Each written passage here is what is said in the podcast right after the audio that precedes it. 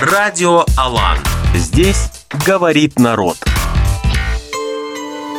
Всем привет! Сегодня мы поговорим с киноведом Александрой Поршневой, а, членом а, Фирпресси. Фирпресси. Да, это международная организация киноведческой прессы, насколько я знаю. И поговорим о кино, а, о том, как будущее кинокритики в Казахстане, вообще, что это такое и с чем это едят.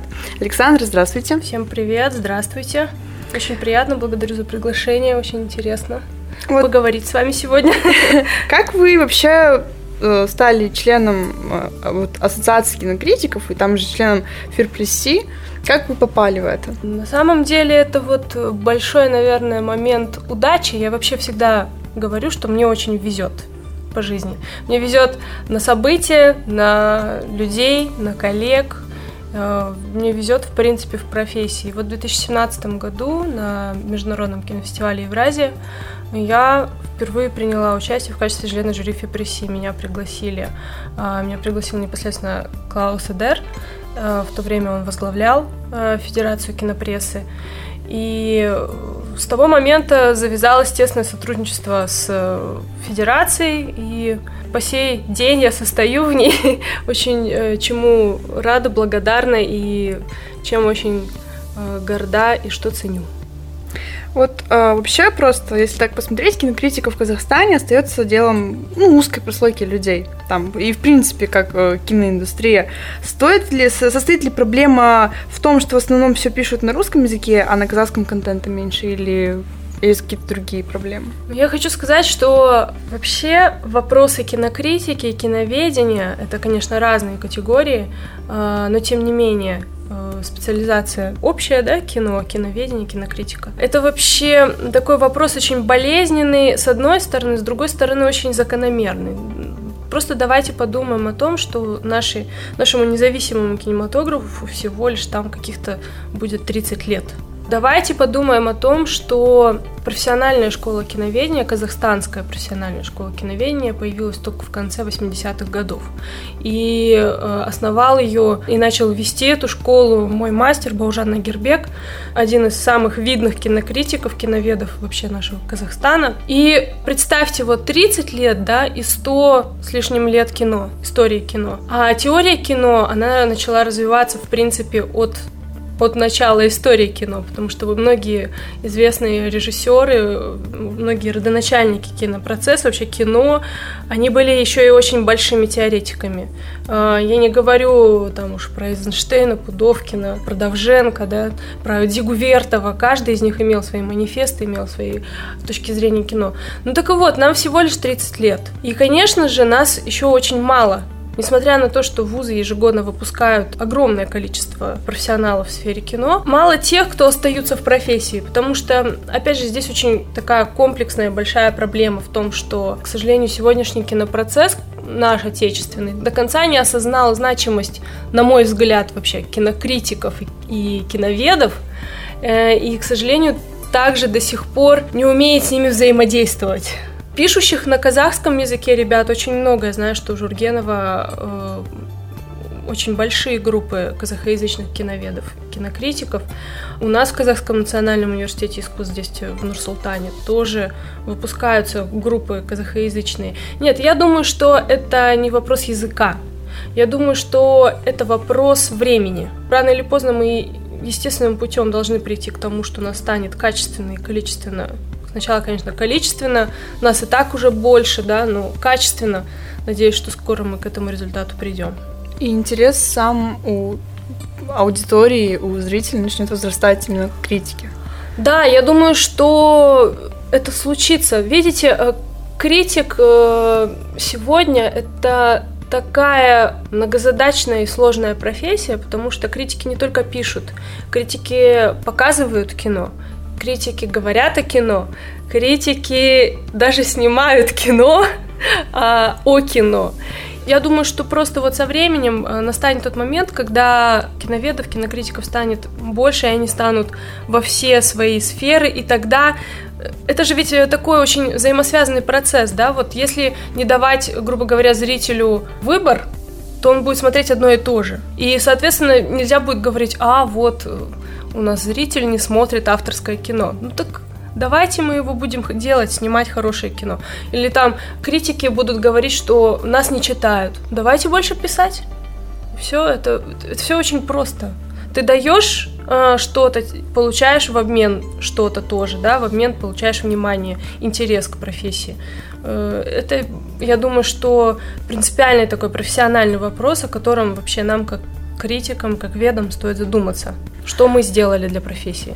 Были ли случаи, когда к вам обращался режиссер э, или сценарист с просьбой оценить а, его фильм или его сценарий? За исключением, наверное, каких-то студенческих работ нет. Но вообще нужно сказать, что многие специалисты кино, в, том, ну, в первую очередь режиссеры, да, я не говорю про сценаристов, потому что у нас очень... Это такая больная тема в кино. У нас очень мало киносценаристов. В основном сценарии пишут сами режиссеры. Вот, поэтому нет, режиссеры не обращались. Это для них очень больно всегда слышать что-то... Что-то... Критику. Да, что-то о том, что... Что не так. Поэтому, в принципе, это тоже одна из, из частей проблемы вот, вот о том, что, что происходит сегодня с критикой. Многие режиссеры, продюсеры отрицают это, отрицают вообще критику как факт, отрицают пользу критики. И во многом я думаю, что это связано с э, какими-то личными амбициями и с вот этим болезненным ощущением о том, что а вот что скажут про мой материал. Нет, вот он же замечательный, как и я. А вот вообще, насколько важно для режиссера иметь, ну, быть критичным к себе, и считается ли это вот, не знаю, наверное, может, это именно то, чего не хватает нашим режиссерам, то, что вот, вот признание каких-то там, допустим, своих ошибок и желание их исправить, вот критичности к самому себе. Я считаю, что критичности к самому себе, в принципе, сегодня никому, ну, всем не хватает, точнее. Ну, то есть, это то, о чем я всегда у себя в голове держу, что нужно любить не себя в профессии, а профессию. Нужно любить не себя в кино, а кино. И тогда, я думаю, тогда и возникает вот этот какой-то внутренний двигатель о том, что ты делаешь вообще в кино, да? Ну вот для чего ты здесь? Что ты хочешь сказать? Стоит ли твоя работа внимания? Стоит ли делать какие-либо вещи? Даже вот с точки зрения себя, опять же скажу, я очень много думаю перед тем, как что-либо написать. Действительно ли это необходимо? Действительно ли это нужно? Не раню ли я случайно чьих-то чувств? Не испорчу ли я все? И вот эти, мне кажется, вот такие душевные терзания, это нормальный вообще абсолютно процесс, который должен быть у каждого профессионала всегда внутри происходить и вообще, в принципе, должен быть в голове у, у каждого профессионала. Спрашивать себя постоянно, не да. ли я делаю, да? Да, спрашивать себя постоянно вообще о том, что я делаю и для чего я это делаю. И каковы mm-hmm. истинные причины того, что я делаю. Хочу ли я э, реализовать свои какие-то личные амбиции – или я, условно говоря, хочу сделать что-то ради искусства. Или я делаю что-то для того, чтобы заработать деньги на то, чтобы потом сделать что-то стоящее. Угу. А вот вообще перед написанием статьи вы выстраиваете какой-либо план, там, схему, или вначале вот просто идет само спонтанное желание что-то написать, а потом уже вот думать? Ну, вообще по-разному на самом деле. Все зависит от, э, все зависит от материала. Есть какие-то и от идей, конечно. Потому что есть какие-то идеи, которые ты вынашиваешь очень долго, и, естественно, у тебя уже в голове формируется какой-то план. Вообще, у меня, конечно, такой очень, наверное, странный стиль, э, стиль написания, стиль работы. Я все долго ношу в себе. Мне тяжело работать э, структурно, блочно, ну, разбивать свою работу. Поэтому в любом случае, как правило, это, если это не эссе, то, как правило, это планирование очень жесткое, очень четкое планирование в голове. Если это эссе, да, я могу сесть и написать это так, как, как душа захочет, какой будет порыв. Вот вообще у кинокритики вот именно в формате текста есть э, будущее, если можно грубо так сказать, потому что сейчас человеку легче посмотреть какой-нибудь там обзор на YouTube, и там еще можно не, не брать во внимание там качество или так далее. Просто люди там, если не хотят о чем-то узнать, они такие, о, там э, новое видео на YouTube у моего любимого киноблогера. Да, или там бэткомедиана, я пойду этот. А вот а люди в то же время сидят на сайтах, пишут рецензии, статьи, статьи и так далее. И вот на это не такое большое внимание обращают. Я уважаю работу и блогеров, э, в кино и уважаю работу, несомненно, тех, кто пишет. Э, в чем, на мой взгляд, ценность? Ценность в том, что вот письменная кинокритика, она все равно останется, ну как это сказать, во времени на дольше, наверное. Mm-hmm. Потому что э, кинокритики, которые ведут блоги, подкасты и так далее, они делают очень важную работу. Они, э, помимо того, что популяризируют э, мнение кинокритиков, они еще и привлекают э, вообще внимание читателей, зрителей, да, если mm-hmm. мы говорим о, о блогинге, или о видеоподкастах, они привлекают внимание зрителей к работе серьезной академической критики. Потому что академическая критика, конечно, она больше построена на письменном материально, письменной работе. И становится таким пластом, да, плацдармом для построения каких-то теорий, истории кино и так далее. Потому что это описательный процесс, по сути. Если это хорошая критика, конечно, профессиональная. Поэтому я думаю, что да, Критика в письменном варианте будет существовать и будет существовать настолько долго, насколько человек будет долго читать вообще в целом что-либо. А вот вообще есть еще там люди, которые, допустим, приходят в кино из других сфер, там журналистика, например, да. И, как правило, эти люди потом тоже решают там писать свои рецензии, становиться кинокритиками. И вот считаете ли вы, что образование э, кинокритика это вот база, которая прям нужна, потому что человек, э, сколько бы фильмов он не пересмотрел, сколько бы он там книг не перечитал и так далее, если он не получал какие-то углубленные знания, он не сможет, допустим, стать профессионалом, профессионалом в своем деле. Как вы относитесь, вот так, грубо говоря, к журналистам, которые решили там, вау, я буду писать кино? К журналистам, которые профессионально пишут о кино, я отношусь замечательно. Э, я вообще, в принципе, ко всем коллегам, которые профессионально пишут о кино, отношусь с э, большим уважением. Потому что образование это тоже такой очень условный момент. Все зависит от, от самого человека. Ты можешь не учиться в киношколе, но при этом посмотреть и прочитать тысячи книг, фильмов, да, и, о, о теории кино, об истории кино и получить замечательное самообразование или э, закончить какие-то краткие курсы.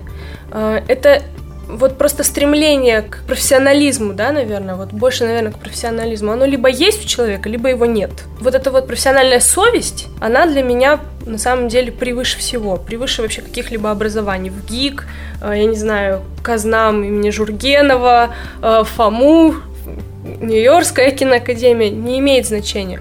Главное, конечно же, э, совесть профессиональная и, конечно, постоянное самообразование. Потому что База, да, базу, конечно, дают в киновузах, но по сути, сам-то дальше ты определяешь, куда тебе идти, поэтому тебе никто не подскажет это. Вот к вам, как к кинокритику, да, там, допустим, как к члену ассоциации, на там кино, обращались ли там когда-нибудь э, вот э, молодые режиссеры, да, или, может быть, вы сами как-то ищете или там рекрутируете молодые таланты? То есть э, есть ли работа в этом направлении? Да, мы стараемся это делать с нашим сайтом восьмерка.кз. Это независимый сайт о кино, который мы основали пять лет назад. Нам уже будет 6 в декабре. И э, один из итогов такой работы, да, я не могу сказать, что это итог еще, потому что Э, мы планируем и дальше продолжать этот проект. Это э, фестиваль, просмотровый фестиваль кино. Называется не просто кино. Извините, тавтология, mm-hmm. да? Мы искали интересные работы молодых кинематографистов в сфере короткометражного кино. И, в принципе, работа с режиссерами, она в этом плане интересна. Потому что очень интересно, и мне кажется, важно для самих режиссеров и для нас, как для киноведов, видеть реакцию зрителя. Нам очень важно говорить о кино со зрителем, а режиссеру очень важно получать какой-то фидбэк о своем фильме. И мне кажется, вот в этом плане у нас очень такая получилась интересная взаимовыгодная э, работа в творческом плане. Потому что мы фестиваль этот впервые провели в конце ноября, начале декабря здесь, в Нур-Султане, при поддержке Российского центра науки и культуры. И потом мы повезли программу в Караганду. И в Караганде у нас был полный зрительный зал. Это было удивительно, потому что это короткометражное кино. Я надеюсь, что мы дальше как-то продолжим. Ну вот, конечно, с карантином мы все встали, сейчас мы какие-то выходы рассматриваем. Через онлайн? Этой... Да, через онлайн, через э, э, какие-то платформы, возможно, либо через какие-то подборки. В общем, придумываем, думаем о формате, но с молодыми режиссерами мы всегда стараемся держаться в контакте, потому что это будущее вообще большого кинопроцесса. Не все, конечно, но никогда не знаешь, кто выстрелит. Касательно того момента, когда вы отбираете картины на фестивале, какими определенными критериями вы руководствуетесь, когда совершаете свой выбор и чего стоит придерживаться людям, которые, допустим, хотят вам что-то прислать. Угу. Ну, что касается нашего просмотрового фестиваля, да, не просто кино, то в первую очередь для меня, как для отборщика, важно разнообразие. Конечно же, важно качество. Качество не только технического исполнения, хотя это тоже очень важно. Качество и художественное. Насколько это вообще интересно будет смотреть, не только с точки зрения зрительского какого-то интереса и субъективного интереса, а в принципе, насколько этот фильм интересен будет в этой программе. Потому что отбирая э, короткометражные фильмы, ты сталкиваешься вообще с тем, что э, очень много похожих фильмов, каких-то одинаковых тем. Очень много и очень часто путают короткометражный фильм с социальным роликом. Происходит жанровая видовая путаница. И вот эти, наверное, моменты определяющие. Ну, еще, конечно же, если говорить о короткометражном кино, э, для меня интересно вообще это малая форма тем, насколько автор может выразить свое мнение вот в этом коротком хронометраже. И чем искуснее это будет, тем интереснее мне будет смотреть. Мне кажется, интереснее будет смотреть всем. Потому что в этом вся соль короткометража. Если говорить о каких-то других фестивалях, то отбирая, конечно, какую-либо работу, отбирая программу, выбирая фильмы для программы, ты ориентируешься, в принципе, на философию фестиваля. Для не просто кино это в первую очередь показ зрителю и вот какой-то момент диалога и говорить о том, что это действительно не просто кино. И короткометражный фильм сам по себе, как элемент хронометража, да, вот эта короткометражность, это тоже не просто, не просто какой-то ролик. А если говорить о каких-то других фестивалях, то все зависит, опять же, я повторюсь, все зависит от философии фестиваля. У каждого фестиваля своя философия, свои направленности, свои тенденции. Каждый год они могут меняться, либо оставаться, и ты э, выбираешь картины в зависимости от того, какие тенденции на сегодняшний год существуют у этого фестиваля, на что он обращает внимание, да, потому что э, крупные кинофестивали, я знаю, что я, я не работала отборщиком на крупных фестивалях, но это знают все, что у них определенный свой тематический набор какой-то, да, тематический, э, стилистический набор и стилистические требования для кинокартин. Некоторые короткометражные фильмы э, есть в открытом доступе на YouTube. Их, в принципе, можно посмотреть, обратившись, опять же, чтобы узнать, что это за картины, обратившись на сайт восьмерка.kz, если мы говорим, опять же, про фестиваль не просто кино, э, вы можете увидеть список и программу фестиваля, и какие-то картины можно найти в открытом доступе. Какие-то картины закрыты, потому что они продолжают свою фестивальную судьбу или, э, ну, продюсер предпочитает не распространять эти картины, потому что у него какие-либо виды потом на этот продукт, да.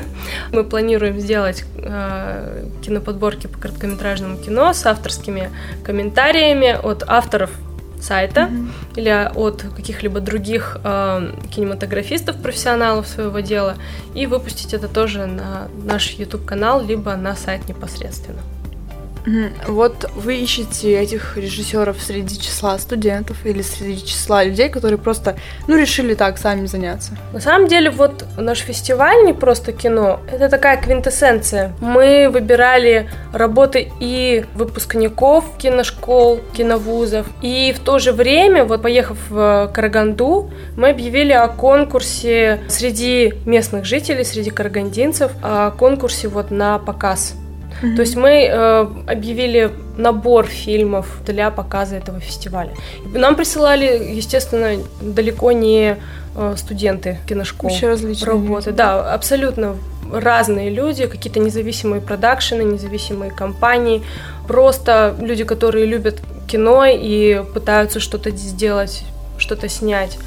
И как-то высказаться через это. И это было очень интересно, потому что на самом деле в регионах люди пытаются снимать. В этом заключается немножечко такой, самую малость, снобизм кинокритики и киноведения, в том, что мы обращаем свой взгляд только на киношколы и обращаем свой взгляд только на м, столицы, да, на Алмату и Нур-Султан. Но по факту процесс идет везде. И вот это было интересно. Вы говорили, что вы там берете под проект, ведете дальше. Получается, вы занимаетесь еще и как продюсированием этих режиссеров? О, нет, нет, нет, нет, я не занимаюсь продюсированием отнюдь. Э, я выступала в качестве, ну, как это, насколько это можно сказать, да, типа программного директора, это называется, на больших фестивалях. Mm-hmm. Ну да, скорее всего, программщика. Я просто отсматривала картины, естественно, и мы принимали решение о том, возьмем мы эту картину или нет. Если называть показ картин продюсированием, ну окей. Но это скорее просто, э, просто чисто киновеческий такой момент. Некоторые режиссеры, в принципе, они только и через фестивали становятся более-менее знаменитыми, потому что там они э, находят сначала здесь э, узкую прослойку зрителей, потом еще шире, шире и так далее. Ну, продюсирование это на самом деле намного шире понятие, чем просто какой-то промоушен. Ну, небольшой промоушен, я надеюсь, мы для режиссеров устраиваем. Но продюсировании я не могу так сказать о себе угу. в качестве продюсера. Ну, допустим, если у вас есть некий авторитет, как э, кинокритика. Нет, я безусловно порекомендую какие-либо картины. Если меня попросят, если меня спросят, конечно, у меня всегда в голове есть пул картин, которые я могу сказать вот это, вот это, вот это, или обратите внимание на это. Но это, это, это на самом деле очень э, распространенная вещь в кинопроцессе, вообще в киноиндустрии. Все друг другу что-то советуют. Mm-hmm. И я это просто делаю не за деньги. А, ну то есть есть такое, что, допустим, некоторые могут там, допустим, там э, рецензию или статью написать за деньги, да? Конечно, но все это зависит от того, либо это издание заказывает, либо это в качестве mm-hmm. промоушена к картине происходит. Ну да. Ну вот а, вообще вам, как обычному человеку, да, а нравится ли смотреть какие-нибудь простенькие фильмы, там, типа блокбастеров или банальных комедий с таким же... Ну, как, как вообще вы можете такое смотреть с таким багажом знаний, как у вас? Да очень просто. Мне кажется, что любой кинокритик и киновед в первую очередь зритель. Смотреть все кино это интересно. Просматривая какую-то, казалось бы, там тупую комедию или какой-нибудь слэшер или, я не знаю, триллер, ты никогда не знаешь, может быть, ты встретишь какой-то новый интересный прием. Или ты увидишь что-то, а, это режиссер взял а, там из немецкого экспрессионизма, mm-hmm. который там был в начале века кино это нормальная такая практика. Ну, вот я смотрю, в принципе, и абсолютно глупые какие-то вещи. Вот признаюсь честно, сейчас я смотрю сериал сверхъестественное. Ну, иногда просто нужно что-то смотреть. Что-то смотреть и, и как-то какие-то вещи просто отвлекают, разгружают немножечко глаз и внимание. Какие-то вещи, опять же, интересно посмотреть, потому что а вдруг ты там что-то найдешь. Ну и, в принципе, э, отрекаться снобски от кинопроцесса и говорить, ой, это я не буду смотреть, а это я буду, это не интеллектуально, это там не кинематографично, это глупости полные. Если это сняли, если это не откровенный трэш, даже трэш нужно уметь смотреть. Вот, вот опять же, вот я говорю откровенный трэш, да, я бы употребила, наверное, что-то другое, э, от, откровенный мусор, да, и то, и мусор надо тоже видеть, потому что среди мусора можно найти что-то интересное. А вот вообще в вашей профессиональной среде часто встречаются люди, которые вот такие являются снобами, которые такие, ой, это слишком, это не так, это не эдак? Ну, э, в основном я не знаю, к радости или к сожалению, это встречается, наверное, среди академической такой прослойки. Понимаете, это дело принципа каждого человека. Кто-то не хочет засорять, как бы засорять свое внимание, свой глаз. У кого-то в принципах, допустим, как у меня смотреть всякое. Это личное дело каждого, я никого никогда не сужу. И употребляя сноп, я не имею в виду даже, возможно, какой-то отрицательный оттенок. Просто а, как данность. Да, это просто данность. Просто кто-то, каждый выбирает по себе, в принципе. Угу. нынешним мейнстримом кино является так называемый психологизм Станиславского, который со временем вытеснил э, эпический театр э, Бертольда Брехта. Считаете ли вы вообще это хорошей тенденцией, и какой из подходов к кино вам нравится больше? По вопросу Станиславского и театра Брехта и о том, что что-то кого-то кто-то куда-то вытесняет, это очень спорный вопрос. Потому что возьмите элементарно фильмы Марвел. Разве это не эпический театр? Взаимодействие и вовлечение зрителя. Это эпический театр. А если еще учесть, что существует э, и визуальное вовлечение через спецэффекты, через 3D или какие-то другие технологии, это вполне себе эпический театр. Ну, разве нельзя сказать, что условный Роберт Дауни-младший где-то не вживается по Станиславскому в своего Тони Старка? Нельзя сказать, что это не Станиславский.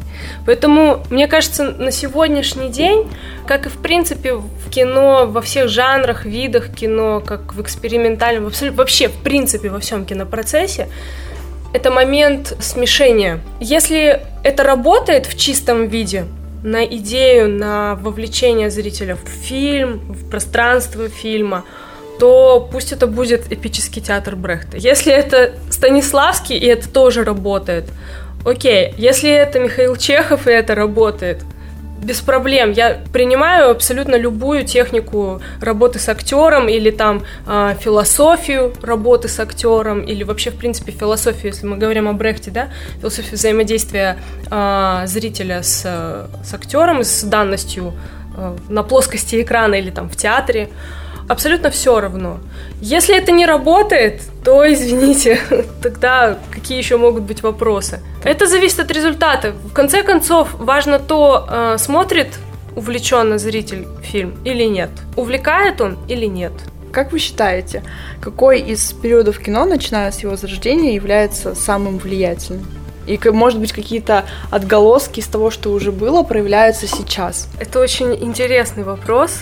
На мой взгляд, в принципе, зарождение кино и появление кино это, это соль вся, да, и я думаю, что, в принципе, каждый какой-то значимый период и эволюции кино и киноязыка, он на сегодняшний день имеет свое отражение в разных видах и жанрах. Потому что немецкая новая волна, французская новая волна, естественно, в первую очередь французская новая волна, это, в принципе, часть, очень большая часть современного развития европейского кино. И если говорить о французской новой волне, то это большая часть развития казахского э, кино, потому что у нас в конце 80-х, начале 90-х было такое явление, которое прозвали казахской новой волной. Это Рашид Нугманов, Серик Апрымов и Биржан Мирбаев, естественно, наши известные режиссеры. А если говорить о э, современных опять же, триллерах или о современных фильмах ужасов, например, Джеймс Ван со вселенной э, Астрала. Это же немецкий экспрессионизм. Если говорить о поэтическом документальном кино нынешнем, то это Джон Грирсон. Если говорить о запечатлении, то это Роберт Флаерти, это тоже начало века. И все настолько просто сегодня взаимосвязано и связано, что я не могу выделить какой-то один этап развития кино. Все они очень важны, на то они и ступени эволюции киноязыка. Просто сегодня они отражаются в разных жанрах и в разных видах по-разному. Что бы вы посоветовали там режиссерам, вот сейчас, допустим, казахстанским режиссерам, которые собираются там снимать свое кино, или, допустим, там ребятам, которые собираются только прийти в кино, как самую главную мысль со своей профессиональной точки зрения, или, может быть, даже с личной? Я хочу в первую очередь, наверное, не, не столько режиссерам, сколько вообще, в принципе, всем кинематографистам еще рассказать, как я говорила в начале нашей встречи, что нужно любить кино, а не себя в кино. И нужно любить профессию, в принципе, которой ты занимаешься, а не себя в профессии. Это в первую очередь, это, это мое, ну, мое, наверное, главное правило на сегодняшний день, и я, думаю, что так и останется, так и будет.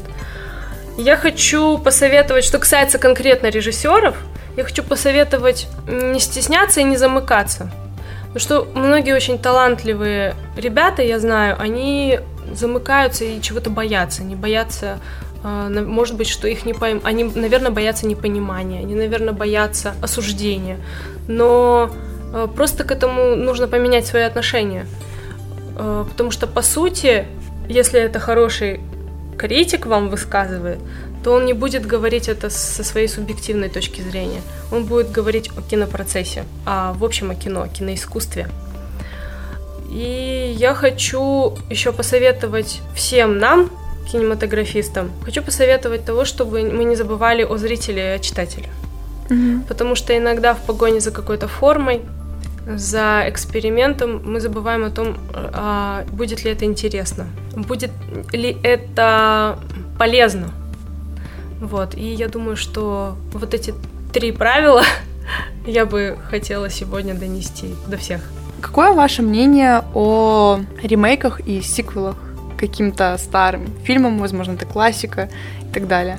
Мое отношение кроется в том, вообще, насколько хорош, наверное, ремейк. А, если говорить о ремейке э, Бекмамбетова «Ирония судьбы», то, на мой взгляд, лучше бы его, наверное, не было. При том, что какие бы там замечательные актеры, наверное, не снимались, все-таки дело кроется в эм, еще и в большом вот что касается ремейков, в первую очередь режиссеров должно э, быть в голове какое-то уважение вообще к первоисточнику. Это, в принципе, касается еще и экранизаций литературы, потому что экранизация литературы это тоже очень сложно.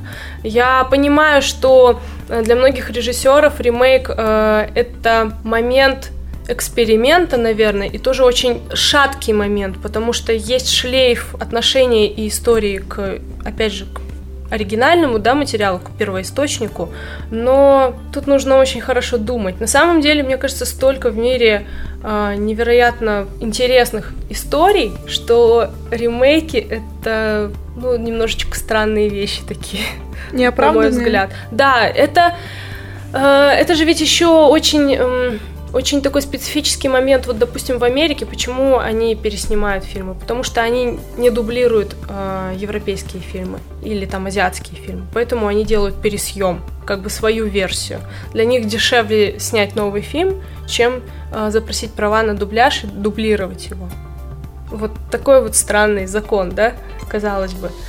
Что касается нашего постсоветского пространства, для меня это странненько. Это так бы хотела сказать. Я, я отношусь к этому с недоумением, по большей части. Ну, наверное, опять же, по большей части потому, что это получается нехорошо. Как вы относитесь э, к кино для взрослых? Вообще очень интересно то, что недавно совершенно случайно, честно, честно, совершенно случайно я наткнулась на подкаст э, в iTunes, ну вот в, в общем в айфоне вот эти вот mm-hmm. подкасты, э, наткнулась на, на передачу с Антоном Долиным, кинокритиком, о кино для взрослых.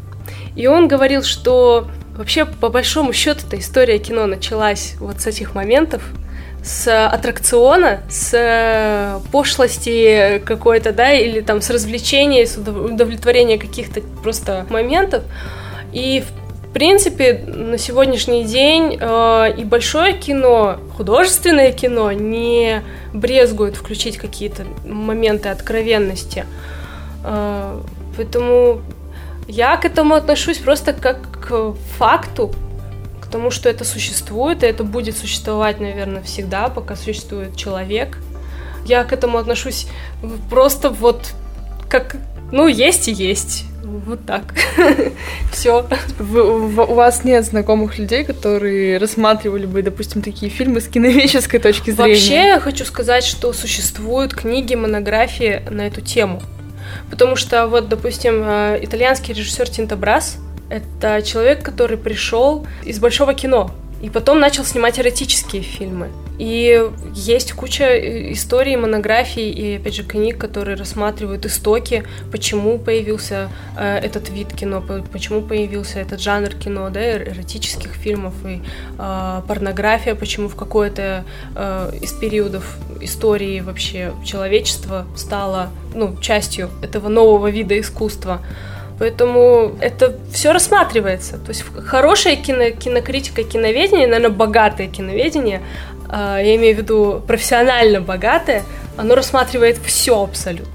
Поэтому я и говорю, что должно, чем больше кинопрофессионалов будет, тем будет лучше, потому что все это часть жизни, все это часть э, простых явлений, которые нас окружают, и в этом во всем нужно уметь разбираться. Угу. Большое спасибо. С нами была Александра Поршнева. Большое спасибо, что пришли к нам на подкаст. Спасибо вам, что пригласили. Рассказали, ответили на все вопросы, поделились своим опытом. Большое спасибо. Спасибо вам. Радио, радио Аллах. Радио Аллах. Идеи, идеи, идеи, достойные внимания.